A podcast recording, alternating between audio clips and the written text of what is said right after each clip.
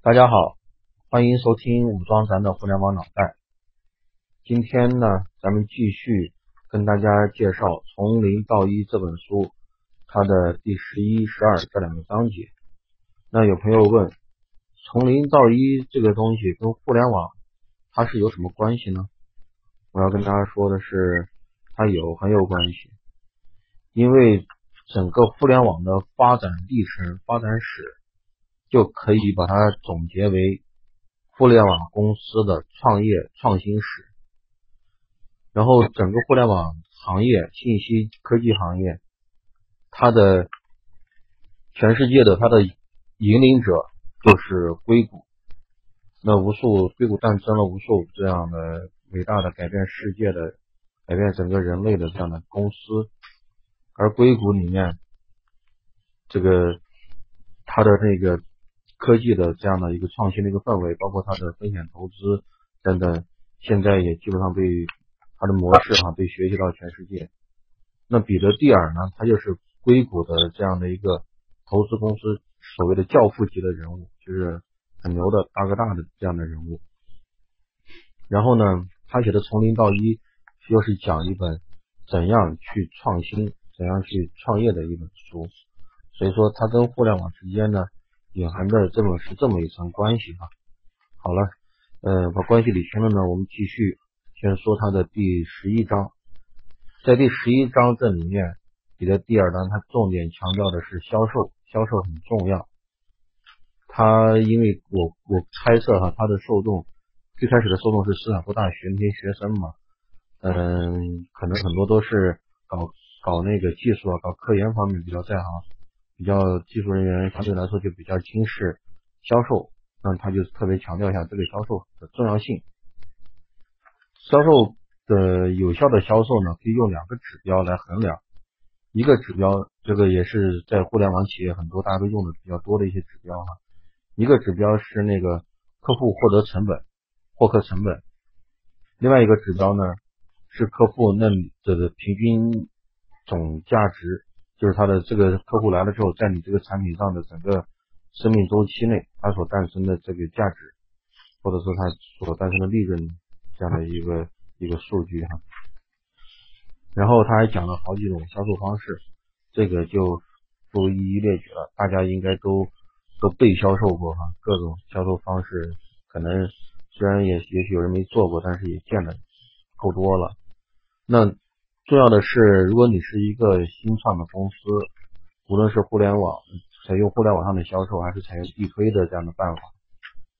总有一种方法是能够有效的，能够给你带来客户的，帮助到这家公司的。他说，如果你尝试了所有的方法都发现都不行的话，那你就趁早关门大吉吧。这是第十一章介绍的内容。第十二章呢，讲的人和机器的关系。那为什么要讲人和机器呢？因为有一个理论，著名的理论叫做基点基点理论。基点临近呢，是指的是二零四五年人工智能将超过人类。呃，为此呢，人类要迎来一个拐点。这个至于是向什么地方拐啊，这个还有待讨论。那。在这一章里面，彼得蒂尔给我们说了两个重要的这个发展趋势。一个发展趋势就是全球化，对吧？全球一体化这个趋势大家都能感觉到，正在非常快速的进行。所以说前面有的东西是 copy to China，对吧？从硅谷 copy 到中国来，这是一个全球化的一个过程。或者是 copy to other country，就是那个 Rocket Internet 那家公司把很多东西。靠背到其他的地方也能赚不少钱，这两个都在我们前两期的节目中有提到过，有的我就跟大家介绍，啊，他们就是全球化的一个产物。另外呢，就是科技就是一个创新化，就是嗯，从无到有，就这本书主要讲的一个一个内容。然后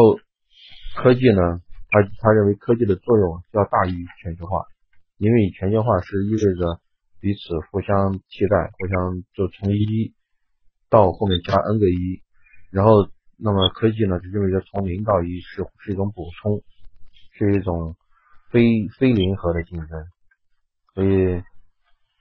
这个他更倾倾向于创业创新的，或者是那个我们的互联网的发展是有往这个方向去走。另外，他还用自己这个 PayPal，然后他们的一个包括他那个新的那个大他自己创建的那个大数据公司，用他们的一个亲身的一个实例哈，来跟大家介绍，实际上。机器，他认为机器呢，并不能完全的替代。他认为现在那些出色的那种人工智能的表现，有很多领域，包括大数据的这样的一个表现，都是在那个机器跟人结合，